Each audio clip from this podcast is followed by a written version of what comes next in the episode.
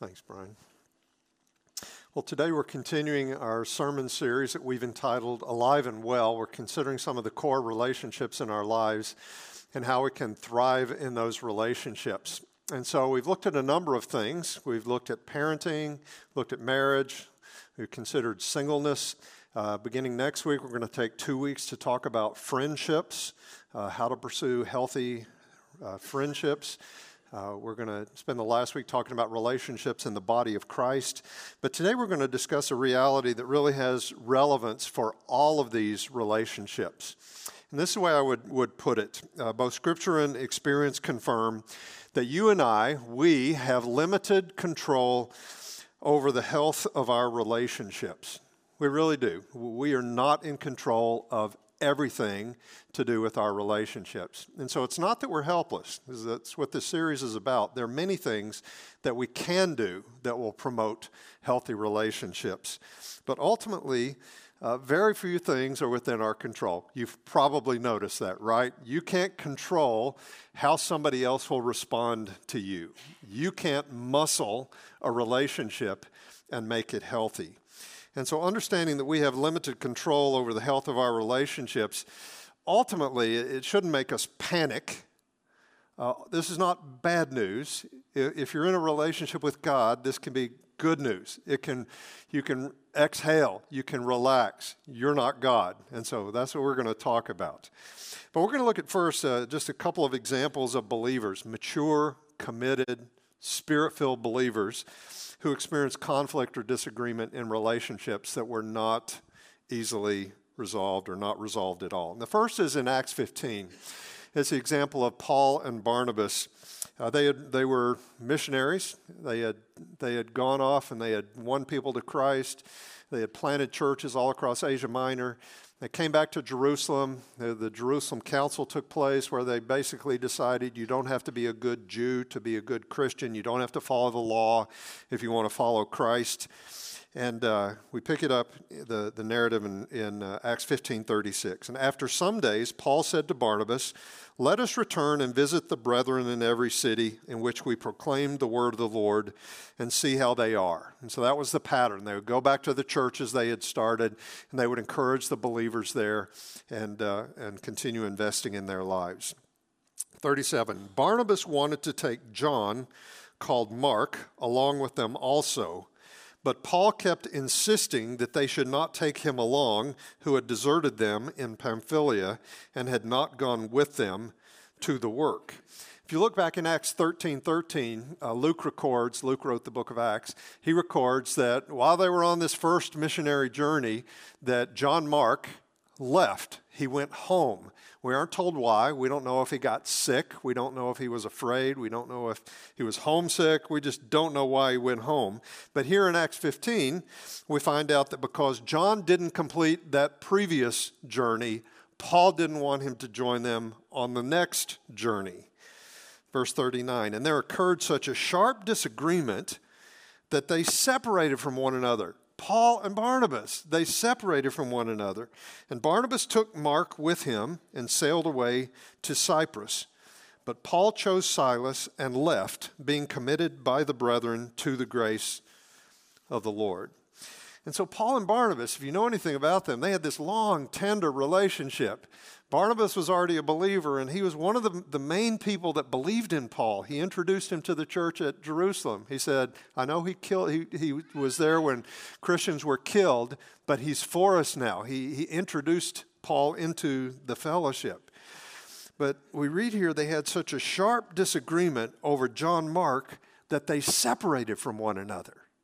And we aren't told who was right and who was wrong, but what's clear is that Paul could not control Barnabas. He couldn't convince Barnabas he was right. Barnabas couldn't convince Paul that he was right. And so neither was able to convince the other. So they reached this impasse. And so Barnabas took Mark with him to Cyprus, and Paul took Silas with him to visit established churches in Asia Minor. Isn't it fascinating that the New Testament didn't try to cover that up and, and sanitize what happened in the early church? The next example is Philippians 4. Paul is writing to this church in Philippi. It was one of the healthiest churches that they had planted. We read this in Philippians 4 1. Therefore, my beloved brethren, whom I long to see, my joy and crown, in this way stand firm in the Lord, my beloved. And I and he says, I urge Euodia and I urge Syntyche to live in harmony in the Lord. So these are two women in the church at Philippi. And imagine this, this letter being read out loud, probably on the Lord's Day, on Sunday. And Paul says, Okay, I, I wanted to let, I want to urge the two of you to get along. He says, uh, I urge you uh, to live in harmony. Could be translated, be of the same mind in the Lord. Apparently, they were odds, at, at odds with each other about their thinking on something. But notice how Paul solicits help from one of his trusted companions there. He says, Indeed, true companion, I ask you also to help these women who have shared my struggle in the cause of the gospel, together with Clement also and the rest of my fellow workers whose names are in the book of life. And so we learn here that these two women were not immature, they were not uncommitted. No, they were valuable partners with Paul in the gospel. And yet, they had this, they had this, they were valuable for the cause of Christ, and yet they needed help living in unity. Uh, and this example confirms that even valuable, growing, maturing believers, maybe especially valuable, maturing believers, have a hard time getting along sometimes sometimes they're at an impasse. They need the help of the body of Christ. And Paul might have had Barnabas in mind as he wrote these verses. And so those are two examples that get our attention. There's a passage that can help us think about difficult relationships. And uh, one passage is Romans 12, and Paul's writing about various relationships in the church and uh, in the last half of Romans 12. I want to pick up Paul's train of thought in verse 17. He says, Never pay back evil for evil to anyone. Respect what is right in the sight of all men. If possible, so far as it depends on you, be at peace with all men. Never take your own revenge, beloved, but leave room for the wrath of God. For it is written, Vengeance is mine. I will repay says the Lord. But if your enemy is hungry, feed him. If he is thirsty, give him a drink. For in so doing, you will heap burning coals on his head. Do not be overcome by evil, but overcome evil with good. Look at verse 18. It's so very insightful and it's so very nuanced. Paul says, If possible, so far as it depends on you, be at peace with all men. You see how Paul acknowledges that it's not always possible to be at peace with everybody. And so he says, if possible, be at peace with everyone. So do everything within your power to mend and restore relationships. Now, if you do this, you are taking a risk because some people will reject your overtures. They will say, Thanks, but no thanks. I have no interest in reconciling with you. I have no interest in, in expending the energy to make this relationship right. Several years ago, I ran across a word in 2 Timothy 3 3 that kind of it kind of stopped me in my tracks. Paul is describing what is true of people who are, are rebelling against God, who don't have the Spirit of God, and he uses all these terms to describe them. And one term he uses is irreconcilable. Some people are irreconcilable, they are unable or unwilling to reconcile with you. And so that's the reality. Sadly, sometimes it's not possible to be at peace with some people.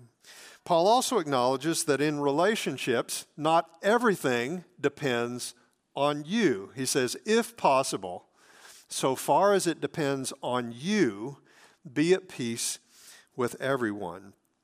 And so, in other words, uh, let it not be said that you are the reason that you are at odds with someone. You are the reason that you are estranged from someone because you won't listen, you won't humble yourself, you won't forgive someone who is truly repentant.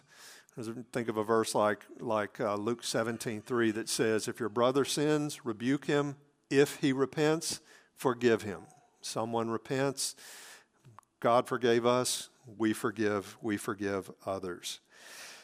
And so this verse doesn't give us permission to dismiss people or to easily write people off and say, I've tried, not my problem anymore. Uh, the scriptures place this high value on reconciliation, but this, this passage does acknowledge that we have limited control to fix relationships. Other people have freedom. Other people have a will, and it's actually part of respecting the, the image of God within them to acknowledge that and respect that. Uh, like what Larry Osborne says, I think it applies here. Larry Osborne says that God is omni everything, we are omni nothing. We are not all powerful. We don't have all the power in the world to make every relationship right. And even God, who is all powerful, gives people a degree of freedom to decide whether or not they want a relationship with Him. God doesn't coerce and muscle everyone. He doesn't he does he gives us this freedom. Here's a relationship with me. I offer it to you freely if you will accept it. And when you think about it, some of the most spiritual minded, mature people in the Bible had relational conflicts that were beyond their control. We've seen Paul and Barnabas. Again, they, they couldn't fix that issue. We do have evidence by the end of his life. Uh, Paul had reconciled with Mark, though. Think about David, a man after God's own heart. He had a son, Absalom, who wanted to kill him, who wanted to take his throne. And of course, Jesus had this disciple named Judas. They did not reconcile. Jesus did everything in a godly, forthright manner. He was not reconciled to Judas. And so all of this suggests that we have limited control over the health of our core relationships. And so, for example, I am responsible to be a faithful husband to Brenda, a good father to my kids, to be a faithful pastor in this church. I am responsible to be a good friend. I'm responsible, responsible to be a good brother in Christ. But that doesn't mean I can control the outcome in all of those relationships. My wife, my friends, my brothers and sisters in Christ, they also have a will. They also have responsibility. They also have freedom to follow God or not. And so they have to do their part as well. You know, there's a category that might be helpful to think about, and it's, it's the idea that we need to have appropriate boundaries. And the term boundary, as we're using it here, is not actually found in the Bible, but the concept is very biblical. And simply put, a boundary delineates when one thing stops and another begins. And in all different areas of life, if you're unclear or unwilling to respect boundaries, it causes all sorts of problems. Like the boundary between my yard and my neighbor's yard is really important. And so if I don't respect that boundary, I look over there and I say, Tom, I'm not really, I'm not really excited about the color you painted your house. And so I just go over one afternoon and paint that, that blue, uh, blue side of his house gray because I like that. That's going to be a problem that's disrespectful, uh, that violates a boundary that is there. A similar thing is true concerning boundaries in relationships. If I don't understand where my responsibility ends and someone else's responsibility begins, then I, I, will, I will cause all sorts of trouble and I will experience all sorts of trouble. And so, for example, if a person doesn't understand the boundaries implicit in Romans 12 18, it's not always possible to reconcile. It doesn't all depend on me. If a person doesn't understand that, that person might think, well, I'm not spiritual enough. The reason this relationship isn't working is because I'm not spiritual enough. I'm a failure. I always screw up everything in my life, and there could be this self condemnation. Or a person might go the other direction and say, well, I've done everything. The problem is the other person. You can be con- condemning and judgmental. And so that boundary is, is important. If you accept the boundaries implicit in Romans 12 18, you will think something like, I am, I am responsible to pursue reconciliation with other people. It is my job, my responsibility to walk with God and to, to be kind and be the person I'm supposed to be. But peace is not always possible, and everything doesn't depend on me. It's healthy to think that way. It's biblical to think that way. It doesn't mean you give up.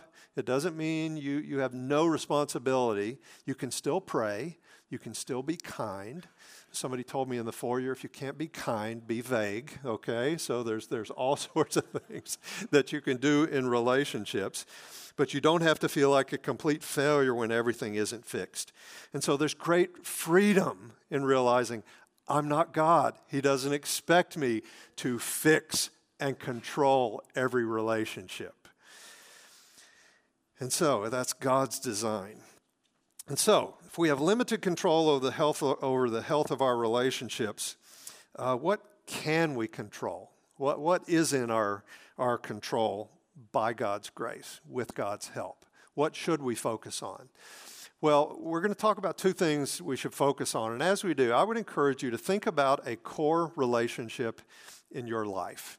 Okay, so it could be a relationship that's healthy, basically healthy, and you want to see it healthier, or it could be a relationship that's strained and it's in trouble, and you really need to see some uh, a different, whole different uh, dynamic in that relationship. It could be in your family, it could be in the church, it could be in your neighborhood, it could be in the workplace.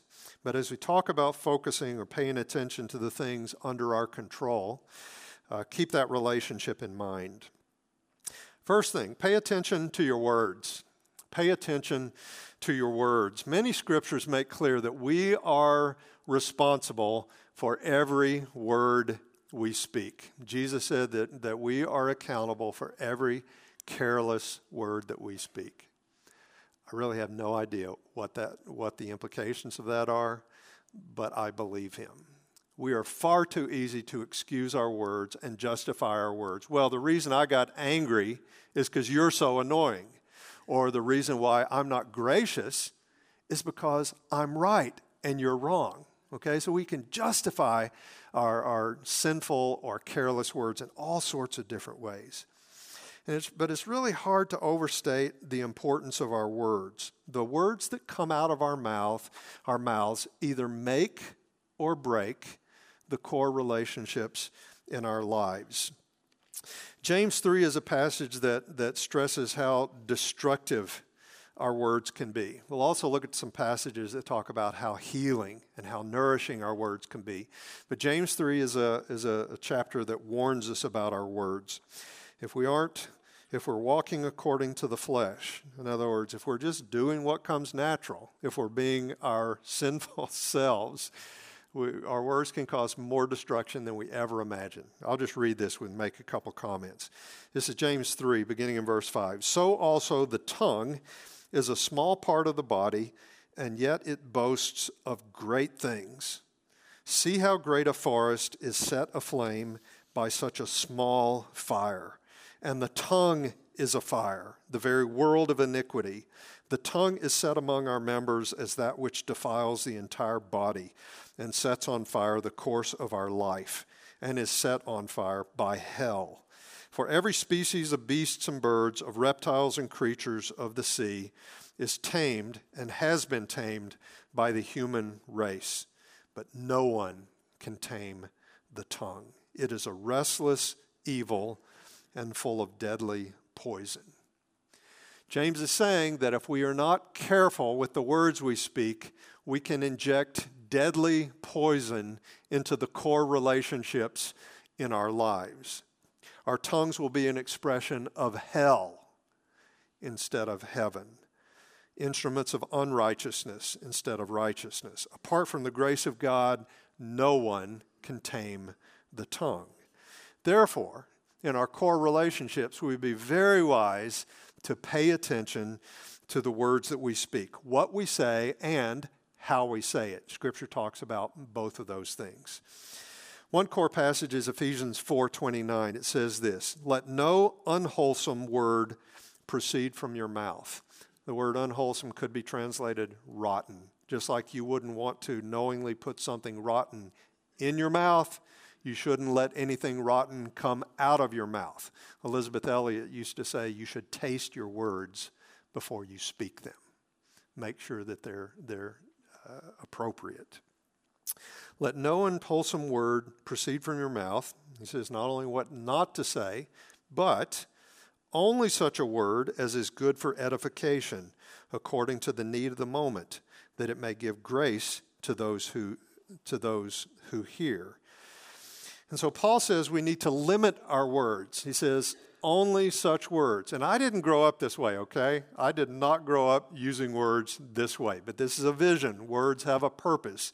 He says, limit our words to only those words that are good for edification, only those words that build other people up, only words that are helpful for the well being of those around us. And Paul clarifies further when he says, according to the need of the moment. Now, isn't that a radical idea?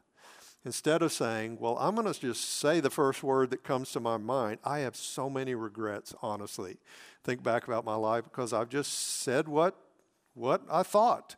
But he says, no, limit your words to those that address the need of the moment. Imagine that going through your day, asking the question, what is the need in this other person's life? And so this is a very others centered, really a God centered way of thinking about your words. What is the need? Is the need for comfort?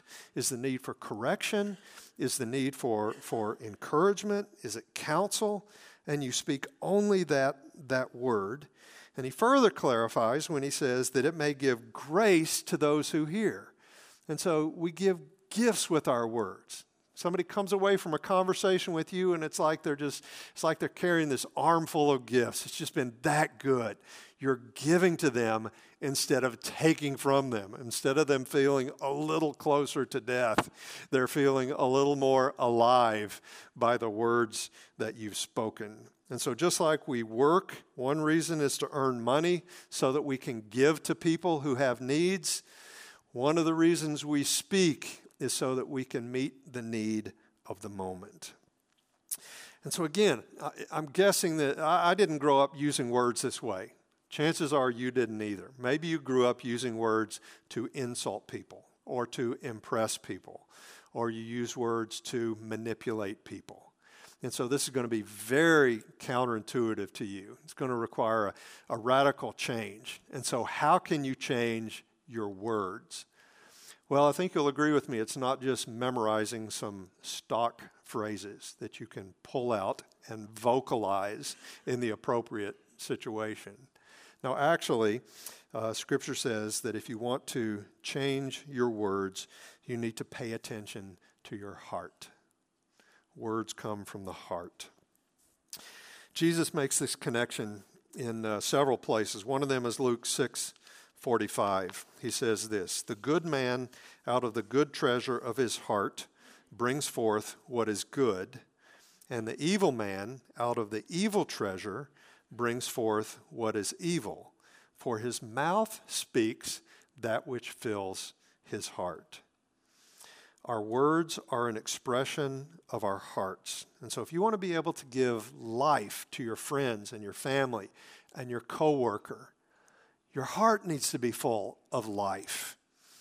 Uh, just as a pear tree cannot, it's not that it doesn't often, but it cannot produce apples if your heart is full of anger, bitterness, judgmentalism, jealousy, malice. You cannot speak words that are gracious and nourishing to the people around you. You, you can speak them sarcastically or you can vocalize them, but you can't speak them in a way that really nourishes people. The mouth speaks from that which fills the heart. Proverbs 4:23 makes a very similar point. It says, "Watch over your heart with all diligence, for from it, from your heart, flows, uh, for, from, for, for from it flow the springs of life. And if you read the surrounding verses in Proverbs 4, verses 20 through 27, uh, you'll see that the dad is telling the son, pay attention to the members of your body, pay attention to your eyes, what you look at, pay attention to your ears, what you hear, pay attention to your mouth, what you speak, pay attention to your feet, where you actually go. And then he says in that, that context, watch over your heart with all diligence, for from it flow the springs of life. The NIV translates the last half of that verse for everything you do flows from it. And so our eyes, our ears, our mouth, our feet, they're all influenced by the heart. They, they carry out. The heart is the command and control center of a person's life. The rest of our body obeys our hearts. And so, since our thoughts and our words and our actions flow from our hearts, since we live from the heart, we would be foolish not to watch over our hearts with all diligence. So, we should notice when our hearts are full of anger or apathy. We should notice when our hearts are full of pride or self loathing. And if you want to know what's in your heart, just notice what you think. What are you, what are you obsessed with? What are the thoughts that fill your mind? That will give you an accurate indicator of what's in your heart. And so, uh, whatever fills our hearts will eventually spill out into the core relationships of our lives. So, think about that relationship that you identified earlier, that relationship that you want to be healthier. So, notice your words toward that person, notice your thoughts toward that person. If you're angry with that person, your anger will show up in your words and your actions. It may look like sarcasm or criticism or frustration, or it may be the silent treatment, but it will show up. And so we just have to make peace with this fact. I can't murder somebody in my heart all day long and expect to have a healthy relationship with that person. I live from my heart. Whatever fills my heart will show up in my words, my actions, my emotions toward that person. And since we're often oblivious to the condition of our hearts, David's prayer in Psalm 139, verses 23 and 24, is, is so wise. Most of you are familiar with this. But after David rehearses how God has this exhaustive knowledge of him, there's nothing hidden from God. He can't hide from God anywhere. He prays this Search me, O God, and know my heart.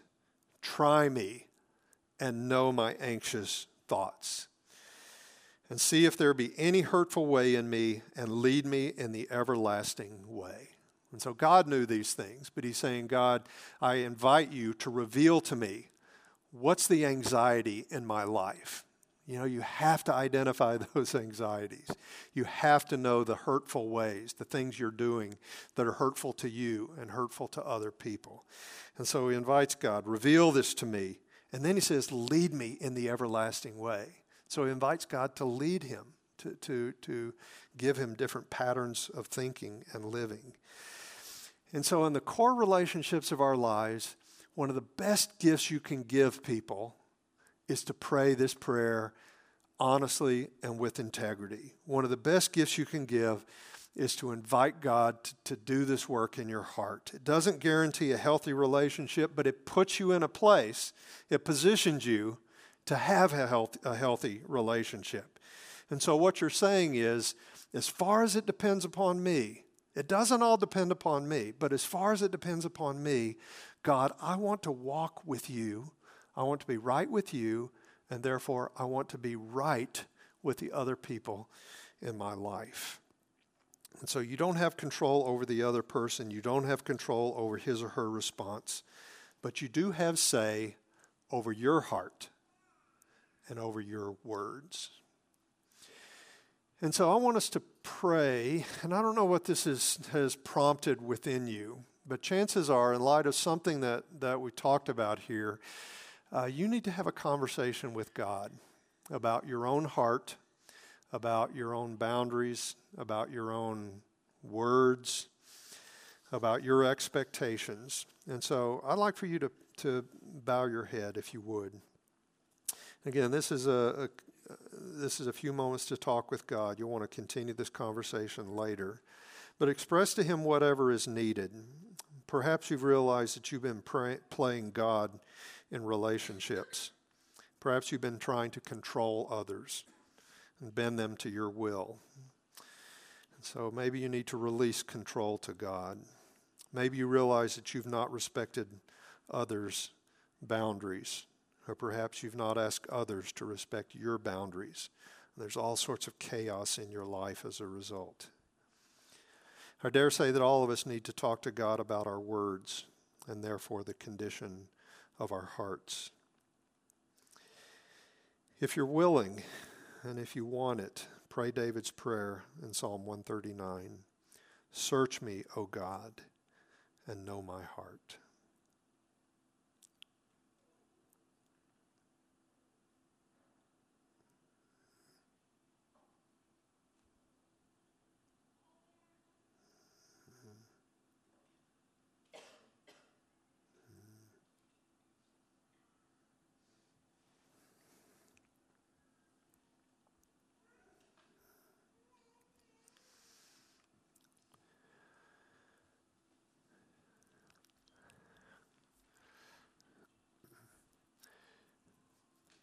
Oh God, we humbly acknowledge here today that we are not God, but you are.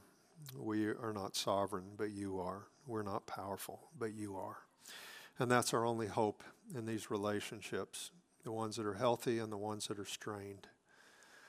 So, God, refine our thinking, refine our understanding. Give us a peace and even a joy about our limitations. We thank you that we are not God, that we are not all powerful. God, teach us to trust you. Uh, teach us to allow you to show us what's in our hearts. Refine us, God, and lead us in the everlasting ways. In Jesus' name we pray. Amen.